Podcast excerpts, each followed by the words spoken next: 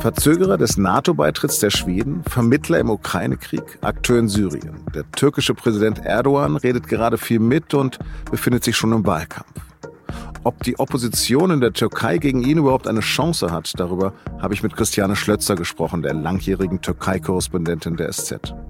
Sie hören auf den Punkt, den Nachrichtenpodcast der Süddeutschen Zeitung. Am Mikro ist Lars Langenau. Herzlich willkommen. Wenige Länder habe ich öfter besucht als die Türkei. Kurz nachdem die konservativ-religiöse AKP vor 20 Jahren in die Macht kam, war ich in Ankara. Der damalige Menschenrechtsbeauftragte des türkischen Parlaments von der AKP hat mir Folgendes versichert. Nie wieder würden Menschen ins Gefängnis kommen, nur weil sie eine andere Meinung vertreten. Das habe man ja schließlich selbst erlebt. Heute muss man konstatieren, was eine bittere Enttäuschung. Spätestens nach den Gezi-Protesten 2013 und dem Putschversuch 2016 sind Tausende in Gefängnissen verschwunden. Die Medienfreiheit wird stark eingeschränkt und die Justiz massiv behindert. Seit Einführung des Präsidialsystems 2018, das Präsident Tayyip Recep Erdogan umfassende politische Macht verleiht, hat sich die Willkür noch verschärft, kritisiert Amnesty International. Nach zwei Jahrzehnten AKP aber formiert sich jetzt ernsthaft eine Opposition und dieses Bündnis hat am Montag sein Wahlprogramm vorgestellt. Erdogan ist bereits im Wahlkampfmodus und mischt international mit. So lässt er beim NATO-Beitritt von Schweden und Finnland gerade die Muskeln spielen. Vor einer Woche hat ein Rechtsextremist in Stockholm einen Koran verbrannt und Erdogan hat in Richtung schwedischer Regierung gesagt,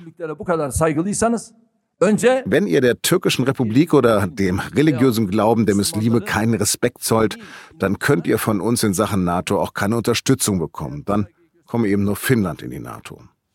Darüber und über die Wahl im Frühjahr habe ich mit der SZ-Türkei-Expertin Christiane Schlötzer gesprochen. Und sie habe ich zunächst gefragt, ob sie Erdogan seine Empörung über die Koranverbrennung in Stockholm abnimmt. Die Empörung ist natürlich zum Teil nicht künstlich, weil Menschen sich darüber aufregen, wenn ein heiliges Buch verbrannt wird. Aber äh, die Aufregung oder die Erregung oder die starken Worte, die er benutzt, die nützen ihm natürlich auch, weil er damit den starken Mann geben kann. Insofern ist diese Aktion eigentlich auch schädlich für die türkische Demokratie, weil eben sie das Klima anheizt, das Klima in der Türkei. Und weil viele Türken auch nicht verstehen, wie das in Schweden zugelassen werden kann, zumal ja offenbar jetzt auch eine weitere Provokationsaktion von einem anderen Provokateur sozusagen, eine Verbrennung einer Bibel und einer, einer Tora, wohl doch untersagt wurde. Also es wäre gegangen, sowas zu untersagen. Mhm. Das hängt ja alles mit dem NATO-Beitritt von Schweden zusammen. Jetzt meint er aber, dass Finnland ja der NATO ohne Schweden beitreten kann. Ja, es geht ja, die Türkei ist ja nicht grundsätzlich gegen den Beitritt von Schweden und Finnland zur NATO, aber Erdogan ist ja ein berühmter Basar-Mensch sozusagen. Also er versucht etwas rauszuhandeln. Und zwar ist es jetzt zum Beispiel, dass äh, er möchte von Amerika was bekommen, nämlich neue Kampfflugzeuge.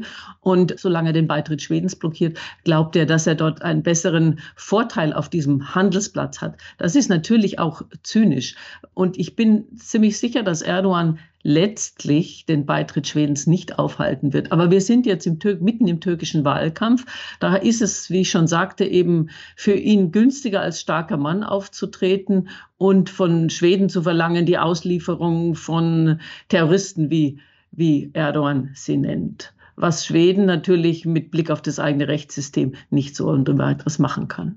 Also du meinst Terroristen, Kurden meinst du? Nicht nur, es geht um Angehörige, angebliche äh, Angehörige der, der kurdischen PKK, aber es geht auch um Leute, die Erdogan verdächtigt, Mitglieder der sogenannten Gülen-Organisation zu sein, also einer islamischen Organisation, die in der Türkei von der Regierung für den Putschversuch von 2016 verantwortlich gemacht wird. Da sind auch Leute äh, danach nach Schweden geflohen. Und da gibt es einige, die die Regierung, die Erdogan gerne ausgeliefert haben möchte. Mhm. Jetzt hat er sich ja auch gerade im Ukraine-Krieg immer wieder als Vermittler angeboten und eingeschaltet. Ist er denn ein guter Diplomat? Diplomat ist er nicht in dem Sinne, wie wir Diplomatie verstehen, also still und heise hinter den Kulissen. Aber in dem Fall ähm, gibt es doch zwei Erfolge, dass sich die Türkei eingeschaltet hat. Sie hat dieses sogenannte Getreideabkommen zustande gebracht zwischen der Ukraine und Russland.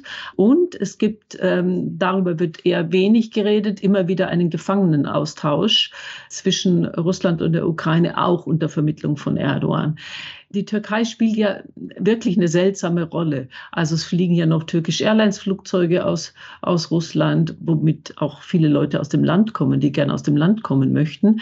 Und aber andererseits, die Türkei liefert auch Drohnen an die Ukraine. Also sie macht eine seltsame Balancepolitik. Sie hat sich ja auch den, äh, den Sanktionen gegen Russland nicht angeschlossen.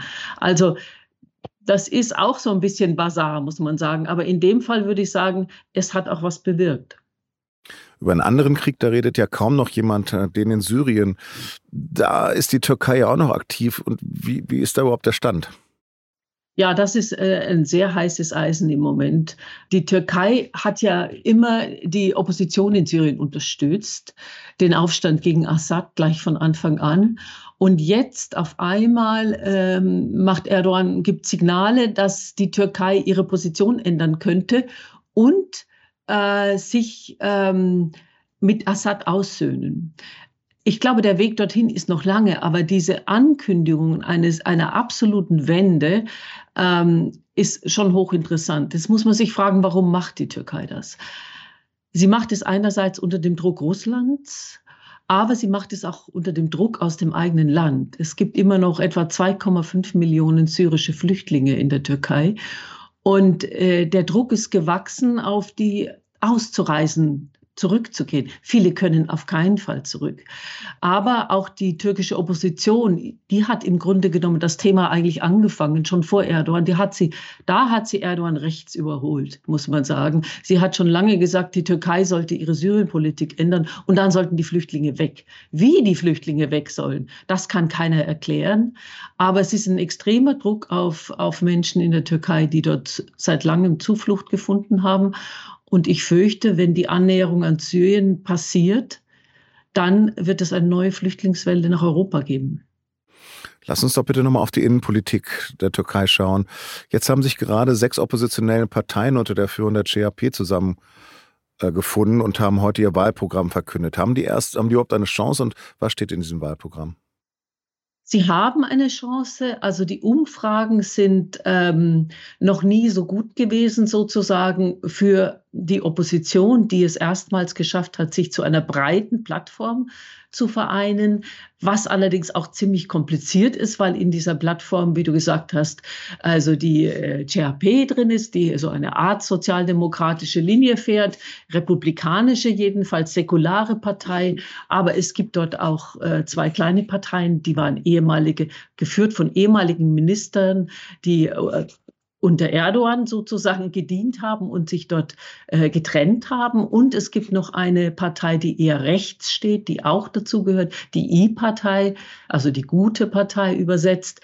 Das heißt, es ist ein breites Bündnis, was die Chance gibt äh, eines Wahlerfolgs, aber es ist auch ein hochkompliziertes Bündnis.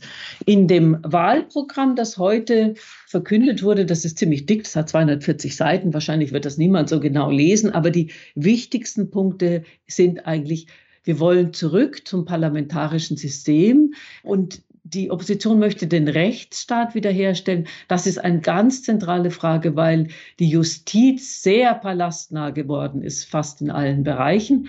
Also eine ganze Menge äh, entscheidende Dinge, die dann allerdings nach einer Wahl erst durchgesetzt werden müssten. Dann müsste der neu gewählte Präsident sich sozusagen selbst entmachten und sagen, ich gebe Macht ab und die soll das Parlament wieder haben. Mhm. Jetzt habe ich aber gelesen, dass dieses Bündnis schon mehrmals davor stand zu zerbrechen.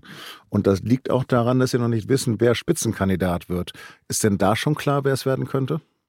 Die Wahrscheinlichkeit ist groß, dass es der Vorsitzende der THP, also der größten Partei, das ist Kilic Starolo, wird. Er ist allerdings der, der in Umfragen äh, ja nicht die besten Chancen gegen Erdogan hätte in der Präsidentenwahl. Es wird der Parlament- und Präsidentenwahl stattfinden am 14. Mai. Ja, da fragt man sich, warum sie nicht einen der erfolgreicheren nehmen, zum Beispiel den Bürgermeister von Istanbul, Imamoglu, der 2019 dort spektakulär die Kommunalwahl gewonnen hat, schon für die Opposition. Ja, da kommt jetzt die politisierte Justiz ins Spiel.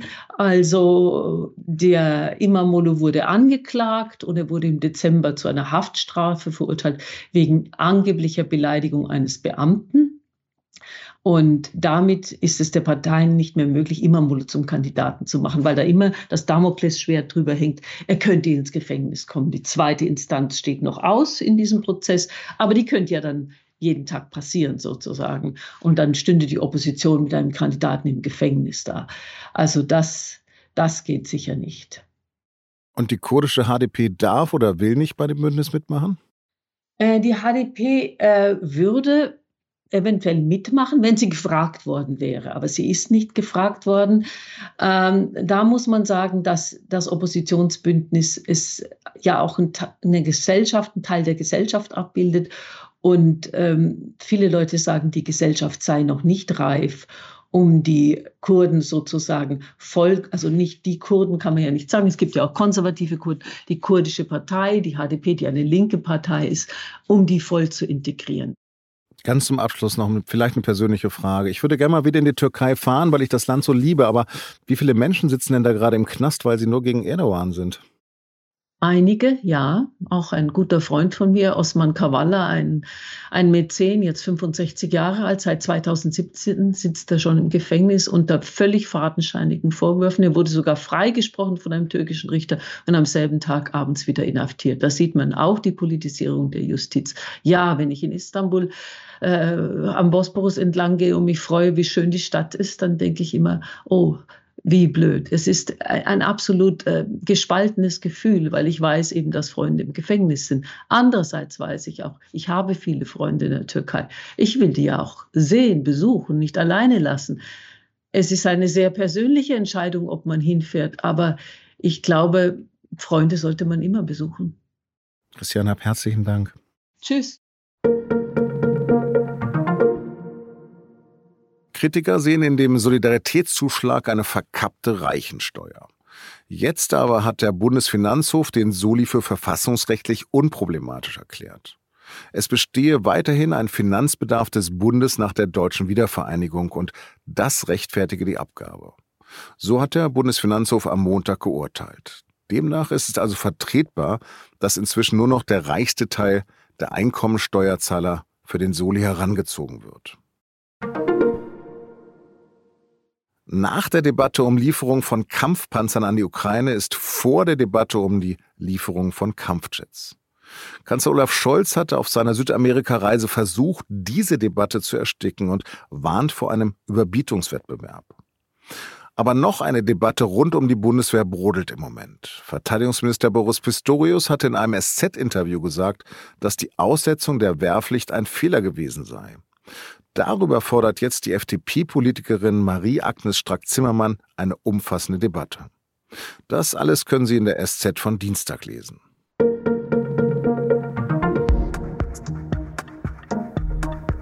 Heute am 30. Januar jährt sich Hitlers Machtergreifung zum 90. Mal. Kurz darauf hat er 1933 im Rundfunk gesagt, Sie müssen gemeinsam die Bausteine liefern zum neuen Reich. Wenig später klingt er dann im Sportpalast so. Und der Gerechtigkeit, Amen! Wohin das alles geführt hat, wissen wir. Der ehemalige Bundespräsident Richard von Weizsäcker hat dazu einmal gesagt, dass Weimar letztendlich nicht daran gescheitert ist, dass es, Zitat, zu früh zu viele Nazis, sondern dass es zu lange zu wenig Demokraten gab. Ein Satz, über den ich immer wieder nachdenken muss, gerade heute. Redaktionsschluss für Auf dem Punkt war 16 Uhr. Produziert hat die Sendung Emanuel Pedersen. Bis morgen. podcast.